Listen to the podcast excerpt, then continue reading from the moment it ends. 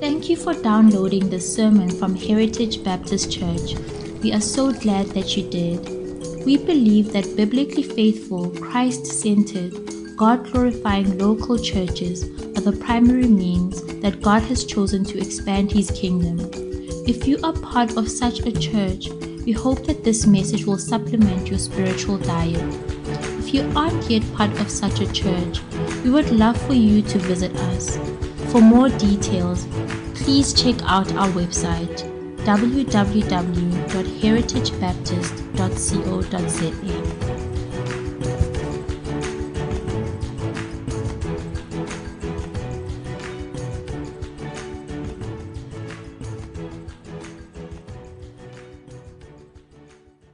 Beloved, turn with me in your copy of the Lord's Word to First Peter chapter 2. Now we're taking a break. We're just about to finish our series in Chronicles, but we're taking a break this week and next to just see other parts of what the Lord would say to us. And this morning we're here. While you're turning there, I have a question for you. If you were asked, what is at the heart of all your sinful behaviors toward others, what would you say? What would your answer be? That is, what is the reason that you treat others, sometimes treat others, in a manner that Scripture tells you not to?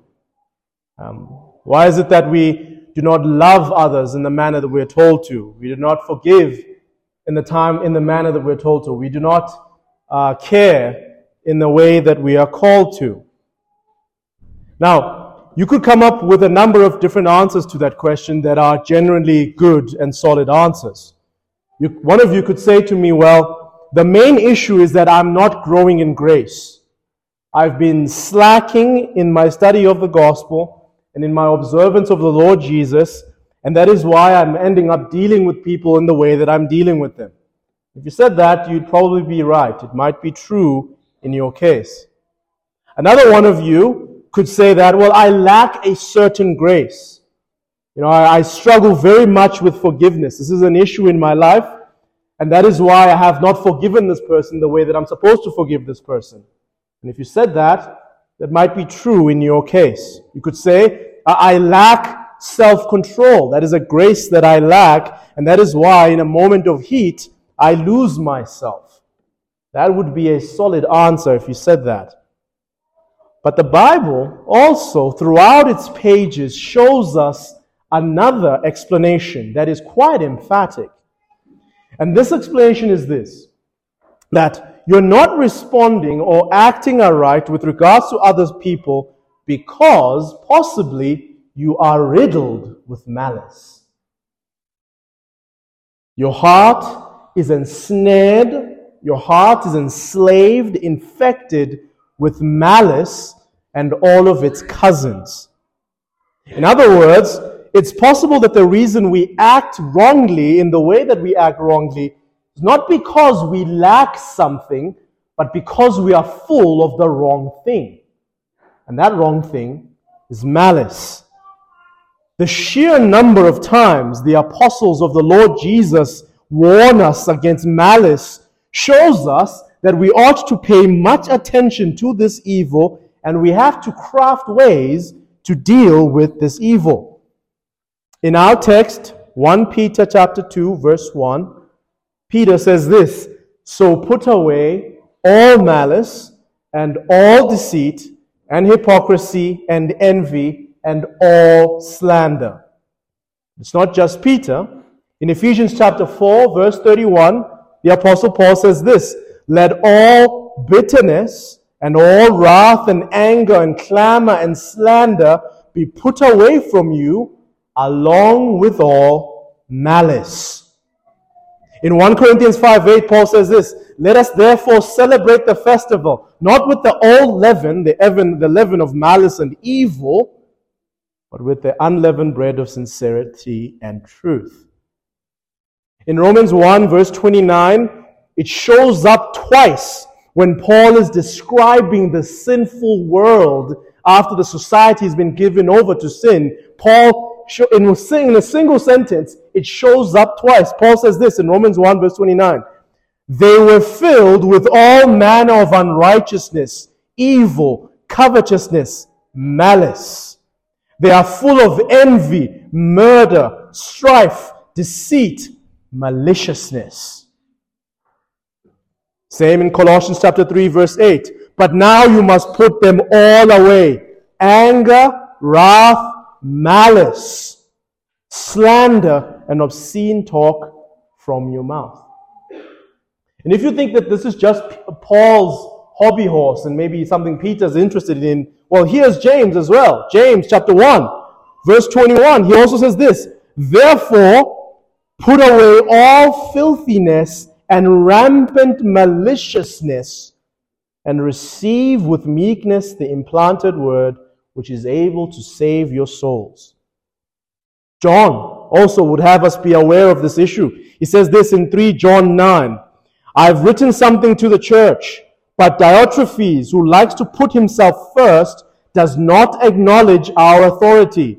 So if I come, I'll bring up what he is doing, talking malicious nonsense against us. And not content with that, he refuses to welcome the brothers. Dear saints, it's clear that for the apostles, we need to constantly be on guard regarding malice and its effects. When you see a church, when you see a marriage, a friend group, or any kind of group of people who are in disarray, full of discord, you must mark it. Malice is not far.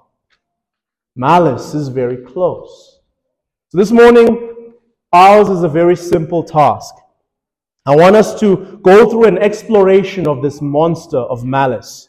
We need to understand malice. We need to understand its machinations. We need to understand where it comes from. And then finally, we need to see, how do we deal with it? How do we deal with malice? So firstly, let's begin at the beginning. What is malice? What is this thing that the apostles of the Lord are so keen for us to be aware of and to fight against and to put away? Well, the word that is used in all of these passages is a Greek word that could literally translate to wickedness. Wickedness, evil. Sometimes it's translated very rarely as trouble.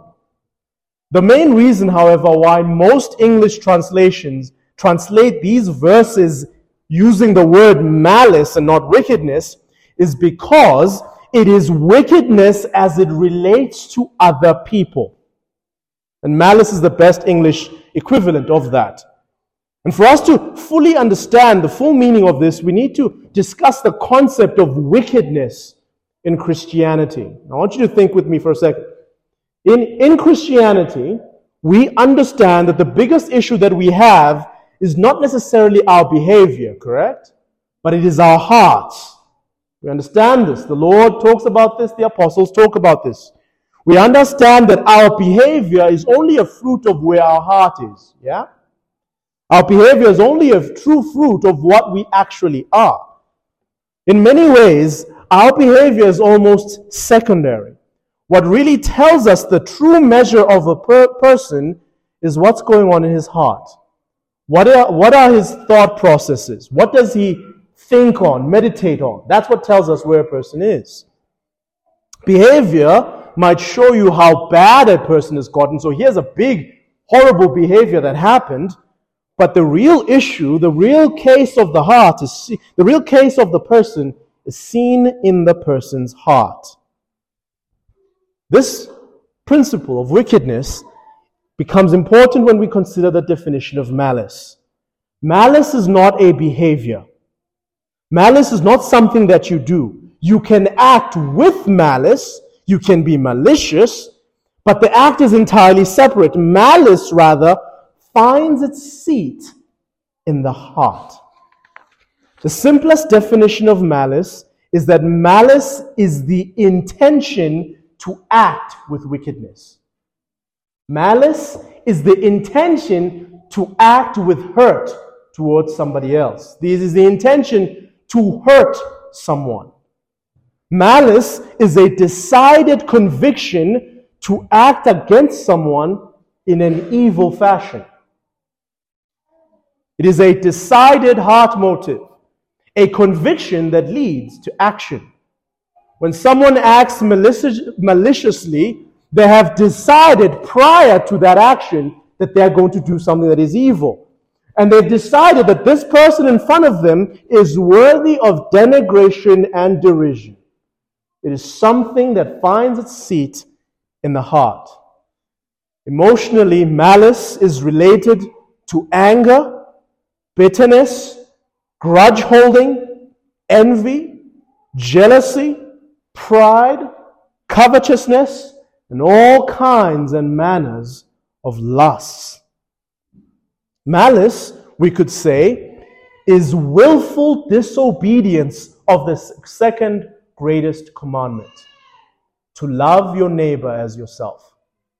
Malice, with the will, a person decides, instead of loving their neighbor, they decide to hurt their neighbor.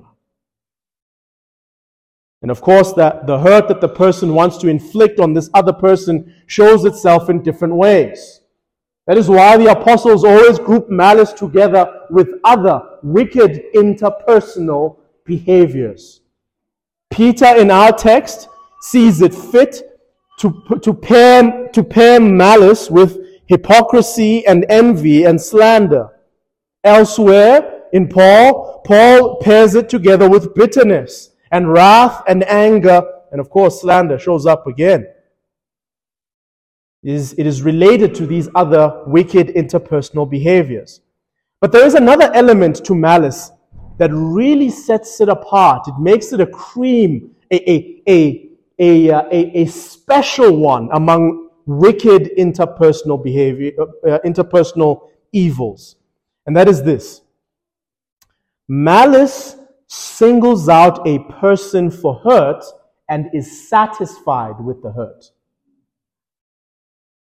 Malice singles out this person or this group of people for hurt. I want you to be hurt, and that's what's going to satisfy me. Malice in the heart chooses a target and decides that this target must be belittled.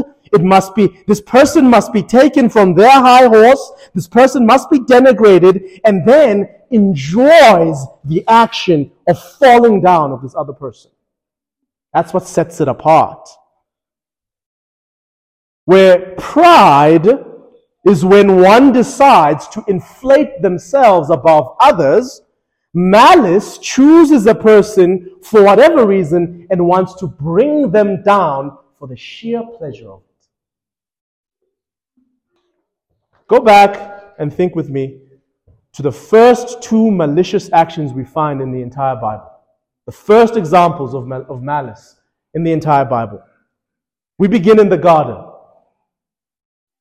The serpent chooses Eve and decides to destroy her relationship with her maker. Now, what would the serpent gain from this? Think. What did the serpent gain from this? Did he elevate his own position in creation by destroying Eve? No. He didn't elevate himself at all. He's going down already, and he's taking Eve with her, and that's where his joy comes from. Did the separation between Eve and her maker give the serpent Eve's soul in some cosmic transaction? You know, if I take Eve down with me, then her soul's going to belong to me in some weird way? No. Contrary to popular belief, Satan is not the lord of hell. He is destroyed and tortured in hell with everyone who follows him. So it's not a net gain for Satan at all to take humanity down with him. So what did he gain? What did the serpent gain out of this malicious act of tempting Eve and destroy her relationship with her maker? He gained nothing, just the satisfaction of destroying the image bearers of God. It's the same in the next chapter, chapter 4, with the story of Cain and Abel. For Cain, it was intolerable that Abel's sacrifice was accepted and not his. And what this story actually tells us is that it actually crystallizes malice even more. He was annoyed that Abel's sacrifice was accepted. But what did God say to him? God said to him, if you act aright, what will happen to you? You will also be exalted. You will also be accepted. If you just do what is right, you did what is wrong now, but if you just do what is right, you'll also be accepted. There's a way for you to gain. There's a way for you to be in the same place that Abel is. But Cain couldn't handle Abel being there. He didn't go about fixing himself so that he can get what Abel had. No, he couldn't handle that Abel got what he got, and so Abel must die. You seeing the problem? The point of malice is simply to bring you down, and that's all that I want. To bring you down, to destroy you. In many ways, malice is irrational. Malice does not aim at the highest mutual good. What malice wants is the destruction of its target. The main aim of malice is to bring a person down. It's almost irrelevant what happens to me. As long as you're down, I'll be happy for the time that I'm happy for. See, covetousness wants what you have. Malice solely desires to destroy you. This is why the apostles pair malice together with slander so often. Why do we slander people? We want to bring them down. Why do we talk evil about people? We want to bring them down in the esteem of others. Bring them down here. Deceit, gossip. That's why the apostles put it together. Why are you talking about these people in these ways? It's because you are really just satisfied with some. You're not satisfied that you're the only one who holds this person in derision. You want others to hold this person in derision. This is our enemy, malice. This is an ungodly, satanic desire, an ungodly, satanic attitude that sits in our hearts. And dear saints, we must wage war against it. Now, where does malice come from? What are the sources of malice? Where does malice come from? There are multiple and varied sources of malice in the scriptures that we would take a long time to explore, but for our purposes this morning, I would like to bring to your attention just three. Just three sources of malice.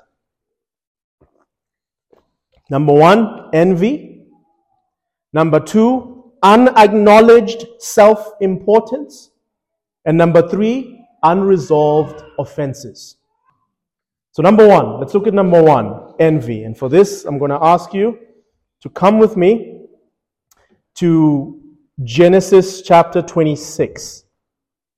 Genesis 26. I want to show you envy as a source of malice.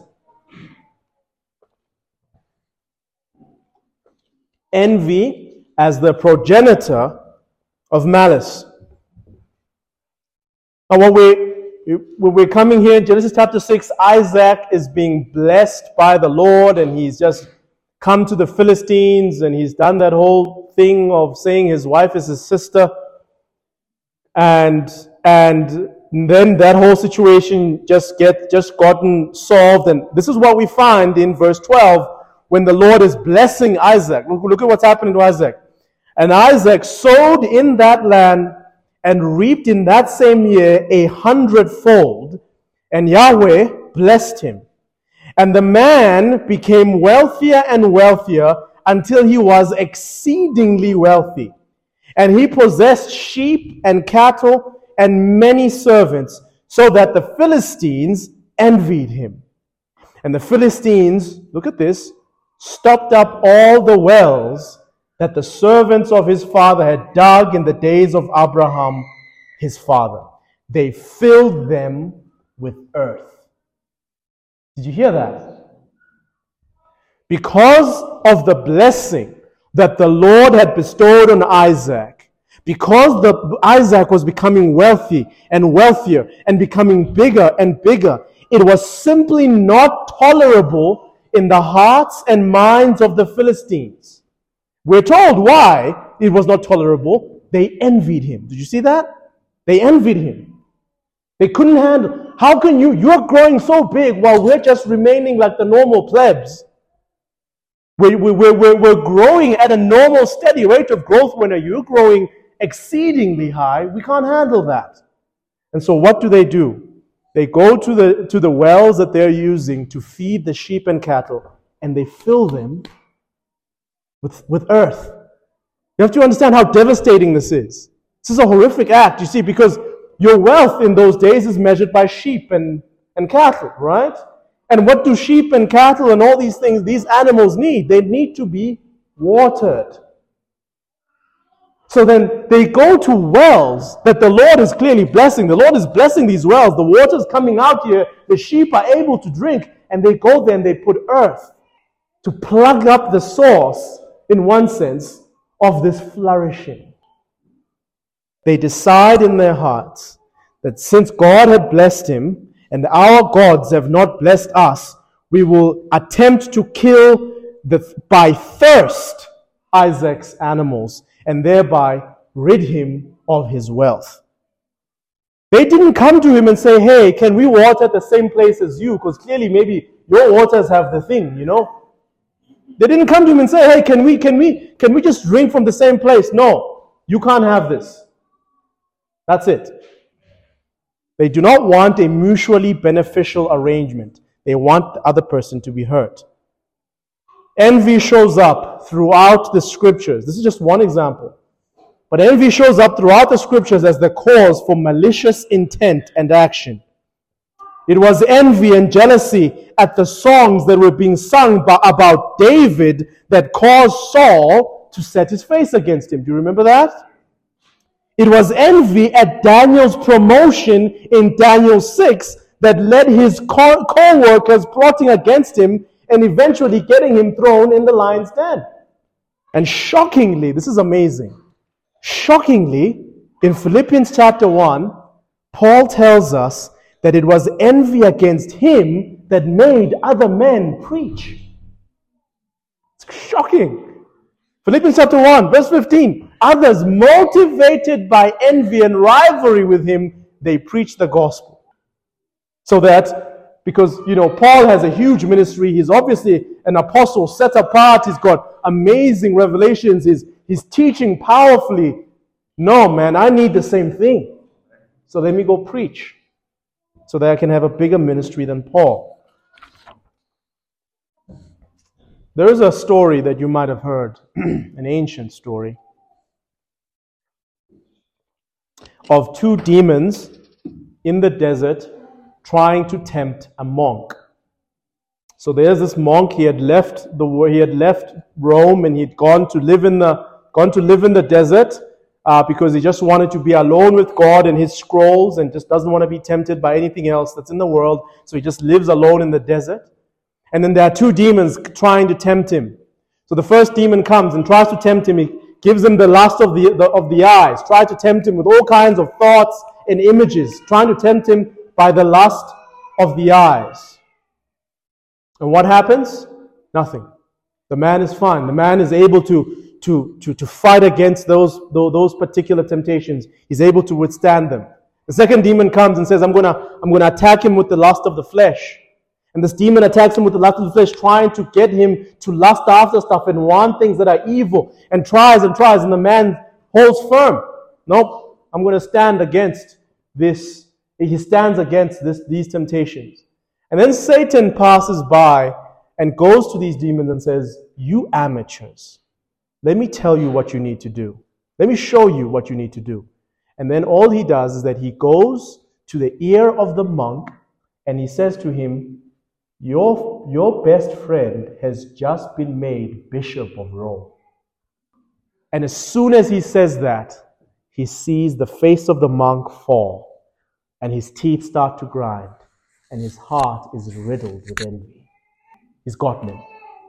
All he had to tell him was that someone else has been successful. Someone else has been exalted. You see the danger of envy? Envy is horrific, and it is a sheer source of malice against other people. Why is it that you've singled out this person? Why? This requires us, saints, to constantly check the temperature of our hearts when others are exalted around us. Yeah? This requires us to check the temperature of our hearts when others are exalted at home. Children, teenagers, listen to me. When your siblings or cousins are being exalted in front of you, when others are being said, look at how wonderful this person was, you have to be careful not to want to put yourself in there first, to try and counter and say, I'm also wonderful. We're not talking about you, we're talking about little Johnny right now. Same thing happens with work. Can happen at church. Can happen amongst my friend group. Why all these little things? When somebody else is exalted, when somebody else gets something wonderful that we might desire, we constantly need to check the temperature of our hearts. You must mark this, saints. Where there is no real, deep-seated rejoicing at another person's success, you have the seeds of malice. Where there is no real, deep-seated rejoicing at another's advancement, you have all that is required for maliciousness on your part. You need to rejoice with those who rejoice. If everything must be a rivalry, if everything must be a competition for prominence, you are at risk. Watch yourself. You will find yourself thinking and acting maliciously. First source is malice, is envy. Second source of malice is unacknowledged self-importance. Unacknowledged self-importance. Come with me to the book of Esther, Esther chapter 5. The book of Esther, Esther chapter 5. I want you to pay attention to some of these words. This is an astonishing passage of Scripture. This is an exalted man, Haman. He's been exalted. But look at what he says. Let's read from verse 9. Esther chapter 5 from verse 9. And Haman went out that day rejoicing and feeling good. But when Haman saw Mordecai at the gate of the king, and he did not rise or tremble before him, Haman was filled with rage toward Mordecai. But Haman controlled himself and went to his house, and he sent for and brought his friends and Zeresh his wife. And Haman recounted to them the splendor of his wealth and the number of his sons, and all the ways that the king had honored him and promoted him above the officials and the king's servants. And then Haman said, Esther, the queen, did not let just anyone come to the banquet that she prepared with the king except me. And I'm also invited tomorrow to her banquet with the king. But all of this does not satisfy me when I see Mordecai the Jew sitting at the gate of the king. And Zeresh, his wife, and all of his friends said to him, let them make gallows 50 cubits high, and in the morning tell the king, let them hang Mordecai on it, then go with the king to the banquet happily. And this advice pleased Haman. So he had the gallows made. What did Haman want? Haman wanted Mordecai's praise. Haman wanted Mordecai's acknowledgement, and he didn't get it. This issue starts in chapter 3. You read in chapter 3, you see there that in chapter 3, he's made, the king sets Haman high and tells everybody, bow to this guy. And Mordecai does not bow to him. And because Mordecai does not bow to him, he starts right there, not only hating Mordecai, but also hating all Jews. Because there's one guy who did not acknowledge my greatness. I'm important, don't you know? Why don't you acknowledge it? I'm superior, don't you understand? How are you not spreading across my fame? I am the first one who is called on by the king for advice. Can't you see? Why is it that you do not see me worthy of worship? Couldn't handle it. And so that was the seed. And then he ended up wanting to kill not only him, but all Jews. See, the same, my friends, can be said even in the case of the Lord Jesus. The Jewish religious establishment could not handle that our Lord exposed them. And it did not acknowledge the truthfulness of their religiosity. They could see that he was sent from God. The parable of the wicked tenant confirms this. They knew that he was holy, and yet they kept trying to trap him, and they eventually got him killed because Jesus did not acknowledge them. And Jesus constantly used them as an example of how not to be. If Jesus had preached his message while also acknowledging them as the true righteous men of Israel, he would have lived. But because he did not acknowledge them, it was grating against them all the time. And so they killed him. Consider this, dear friends. Consider this. Where do you feel unacknowledged? Where do you feel unacknowledged? Who is the person or the people whom you feel do not put you in the place that you deserve? Who doesn't take you seriously when you feel like they should? Whose praise do you crave and you're not getting it? Where's this place where you constantly feel defensive because you want to constantly say, I am truly awesome. And yet this person could not there's no time for you and your awesomeness. Is it possible, my friend, that your slander and gossip at work is rooted at the bonus that you thought you deserved but you didn't get? Perhaps the reason you have such issues with your manager or the establishment at work or the leadership team at work is because you do not feel acknowledged the way that you think you should be. Watch it. Watch yourself. You are at risk of acting maliciously. Your heart has been gripped by malice if you're constantly thinking about how you are not being acknowledged to be what you think you should be in the way that you feel like you should be acknowledged. Watch yourself. That's the second source of malice that we find throughout the scriptures. The final source, at least the third source for our discussion this morning is unresolved offenses. Unresolved offenses. The first source is envy. Second source is unacknowledged self-importance. And the third source is unresolved offenses. Come with me to 2 Samuel chapter 13. 2 Samuel chapter 13. 2 Samuel chapter 13 is one of the most horrific, painful passages in the scripture you'll ever read.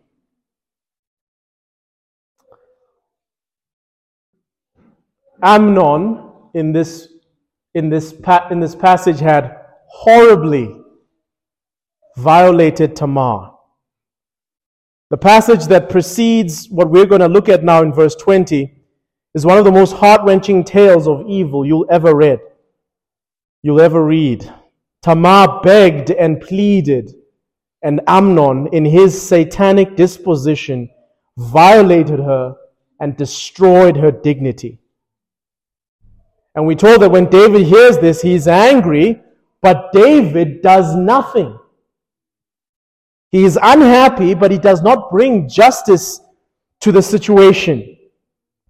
And so look at what happens in verse 20. 2 Samuel chapter 13, verse 20. After Amnon had done this horrific thing to Tamar, her brother Absalom says this to her, Has Amnon your brother been with you? Now hold your peace, my sister. He is your brother. Do not take this to heart. So Tamar lived, a desolate woman, in her brother Absalom's house. And when King David heard of all of these things, he was very angry. But Absalom spoke to Amnon neither good nor bad, for Absalom hated Amnon because he had violated his sister Tamar. Absalom, you see, if you're confused because people are saying, brother, here what's happening is David has a number of wives, and from one wife he has Amnon, and he has Absalom and Tamar. And from another wife he has Amnon. And Amnon, filled with lust, violated, raped Tamar. And so Absalom, who grew up with Tamar, who's his sister from his mother, from her mother, he looks at what has happened and sees that nothing is being done, and he hates him, he hates Amnon, and he keeps it in his heart to kill him. And not only will he kill Absalom, not only will he kill Amnon, he will, in 2 years' time after this, he will kill him. When Amnon has forgotten and he's relaxed, he will kill him. Not only does he kill him, he then goes for David's throne. This right here is a seed, is a moment where it was planted in his heart to have malice, not only against Amnon, but even his father for not acting aright. Now, this is a very messy story, because I think you and I would agree that Absalom was right to be aggrieved at the treatment of his sister. And not only that, he was completely right to be aggrieved at David's inaction.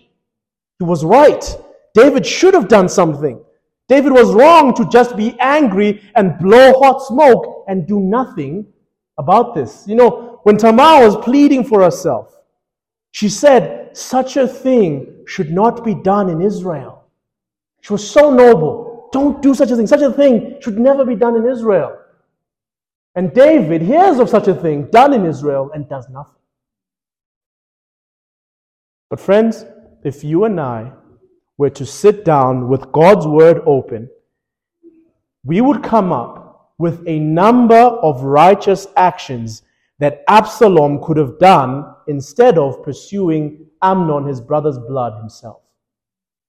If we just have our Bibles open, and here's a plug for growth group. I'm going to ask you this question in growth group to discuss what are the biblical things he could have done. What are the godly things he could have done? You and I can come up with a number of good things that could have done, pleading the case in the right way, pushing it in front of the king and all of Judges. There's many things that he could have done to try and get justice for his sister, but pursuing the blood of Amnon himself, and then holding a grudge and malice against his father David is not one of them. But Absalom grew bitter. He was full of resentment, and he was living, for those 2 years before he killed him, he was living with a low-level anger. Just a low-level anger. You know that anger that just stays. It's there. You can smile, but you're angry. It's there. Think about a chronic disease. You always have it. It's just about managing the levels. You know, if you have diabetes, you must always be managing your insulin levels. Well, it's the same with bitterness. If you are bitter, resentful, you're full of resentment and bitterness, it shows up and down, but you're just constantly just managing it. But it's always there. You need to deal with it. It's constantly there. Because of what happened to his sister, there is a taste in his mouth, a constant bitterness, a rage that needs to be let out, and he will let it out in 2 years' time when he kills his brother and then goes for his father. His evil intention, his malice, was not justified, even though his grievance was. See, it's very important to deal with grievances in a biblical manner, friends. It's very important to deal with grievances in a biblical manner. It's extremely important to deal with grievances and offenses by taking the correct and right steps. Deal with the issue. Confront it. Talk about it. Confess what needs to be confessed. Say that you hurt me if somebody hurt you. Deal with the thing. Speak it out. Resolve it and move on. Once it's been resolved, let it go. Once the discussion has been had and the person who was needs to apologize has apologized and restitution has taken place in the manner that restitution must take place, close it up, pack your bags, move on from that. The worst thing you could say when someone asks you if you're fine with how a situation ended is to say you are fine when you're not. You're lying. Don't say you're fine if you're not fine. Deal with the issue and then learn to move on. There is nothing spiritual about sweeping things under the rug. We need to deal with grievances. And here's a side note, even for fathers, for mothers, for anybody in any position of authority, please, if you want a happy home, if you're an employer, you have employees, if you want a happy company, deal with grievances. Do not show partiality. This thing we're seeing here, it's not the first time we're seeing it in the Bible. We saw it all the way back in Genesis. When Jacob was treating Joseph differently, and constantly, little by little, his brothers were perturbed, and they were living with a low-level anger. And what happened at the end? They sold him to slavery because of how Jacob was managing his household. He was treating him with a difference. He was not treating him like he was treating everybody else. For those of us who are in any kind of authority over any kind of people, please ensure to deal with things and to not show partiality. Deal with things. Make sure that issues are resolved, forgiveness is given, asked for and forgiven, so that we can move on with everything out in the open. And not so that you do not create a bunch of people around you who are living with a low-level bitterness and anger that is slowly growing, slowly will end up blowing up at some point.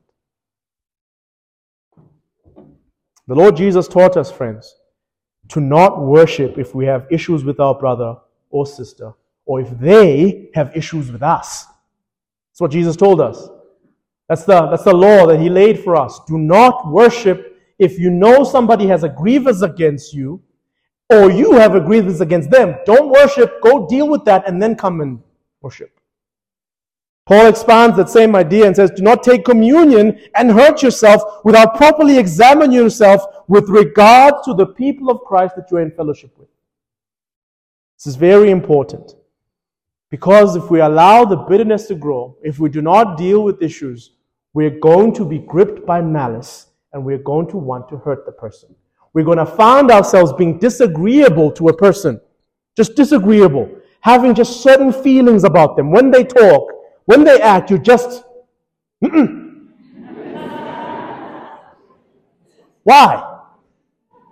Why is it? It's because you haven't dealt with something. It happened 10 years ago, 5 years ago. You haven't dealt with it. It's still there. You said it's fine. You swept it under the rug, but you're still bitter. Deal with the issue and move on. And then learn to move on. Some of us need to learn to move on.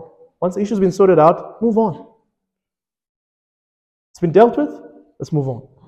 Let's live without burdens.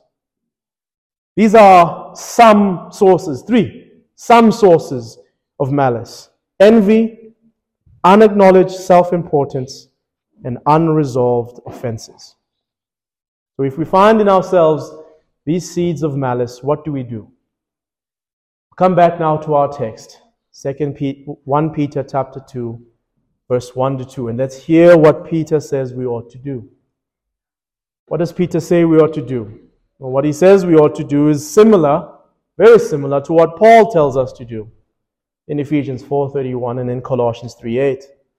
And in those passages in general. Look at what Peter tells us to do. 1 Peter chapter 2, verse 1. So put away all malice, all deceit, and hypocrisy, and evil, and slander.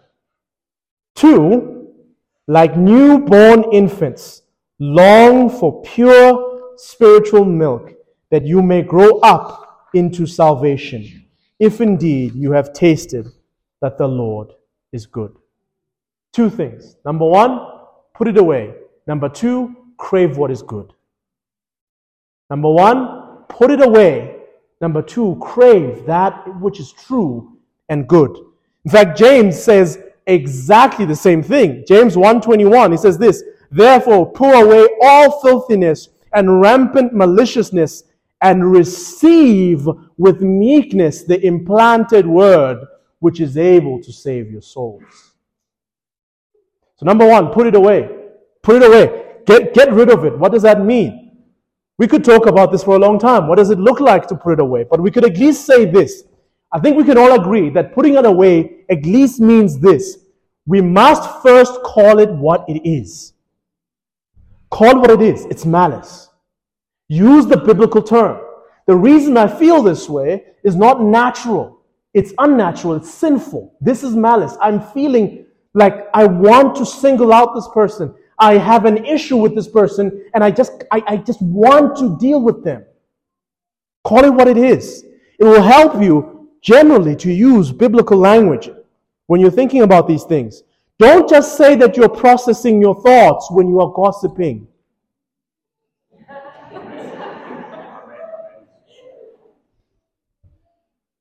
Don't just say that you're warning somebody when you're slandering.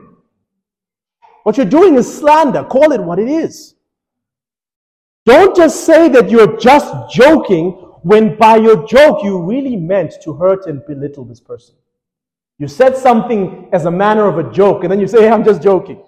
But you know what you meant by the joke. You know where that joke came from, don't you? So don't call it like it's just a joke. This something's been building. It's been grabbing you, and this joke was like you were ready with it. This joke was ready for an opportunity.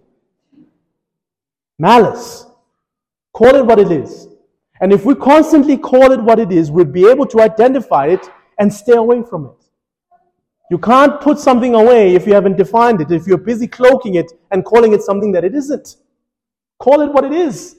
And by therefore, if you just practice as a believer, I'm one who is saved by the blood of Jesus Christ, who has been given the new identity, having righteousness and joy and truthfulness living in me, and here I am, riddled and acting and thinking with malice. Just by saying that sentence, I believe just by that helps you see yourself as you are. And it helps you deal with the issue. It will help you put it away. Just by calling it, what this is malice, and I need to stay away from it. Number two, it doesn't just say put it away, but says crave the pure spiritual milk. James says, receive with meekness the implanted word. This means that we ought to use the resources that our Lord Jesus has procured for us by his death and resurrection. Because we have now the word of God, let us remove from ourselves maliciousness and replace this maliciousness in our heart with a craving for beauty and truth found in the word of God. Let us, instead of having maliciousness and these feelings of self-importance and putting them in our chest, let us then think of God and his goodness and his truth. And let's stay near the word and desire the word of God. He says here, crave good spiritual milk. Crave the gospel. Crave the scripture. Crave righteousness. Feed those cravings.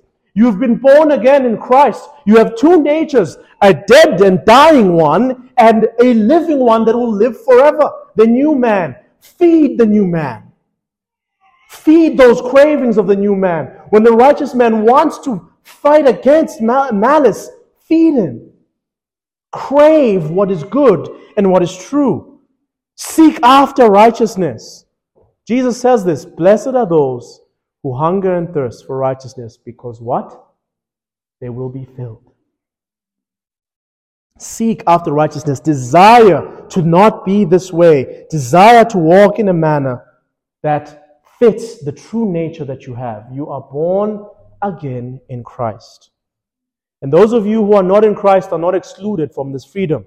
If you see in yourself malice, horrible malice, you can be free from it if you trust Jesus Christ who died and rose again.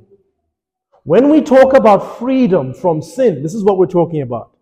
We're saying that in Christ we are a new creation, we get recreated, and we have new desires, new cravings. And then, by the help of the Spirit, we can push more forward in the righteous way, not in the evil way.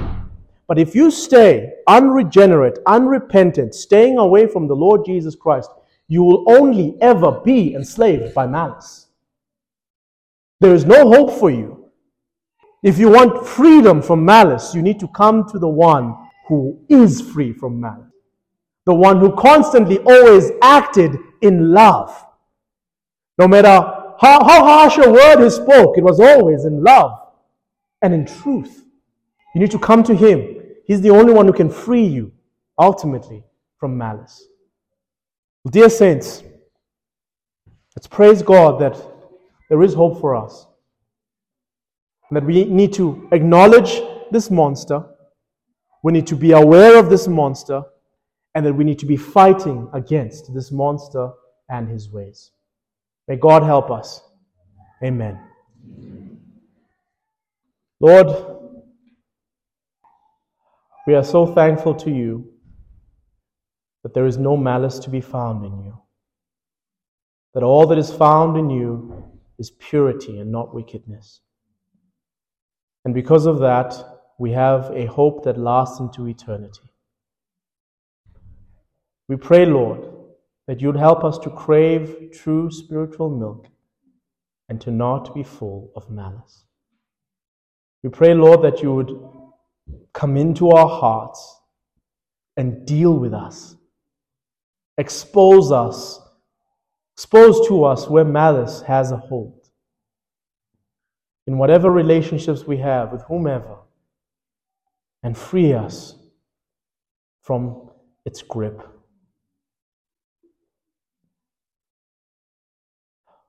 We are aware, Lord, that we are not able to change internal things by external means. We are entirely in need of heart surgery. Please do the work. Help us. In your name we pray. Amen. Amen.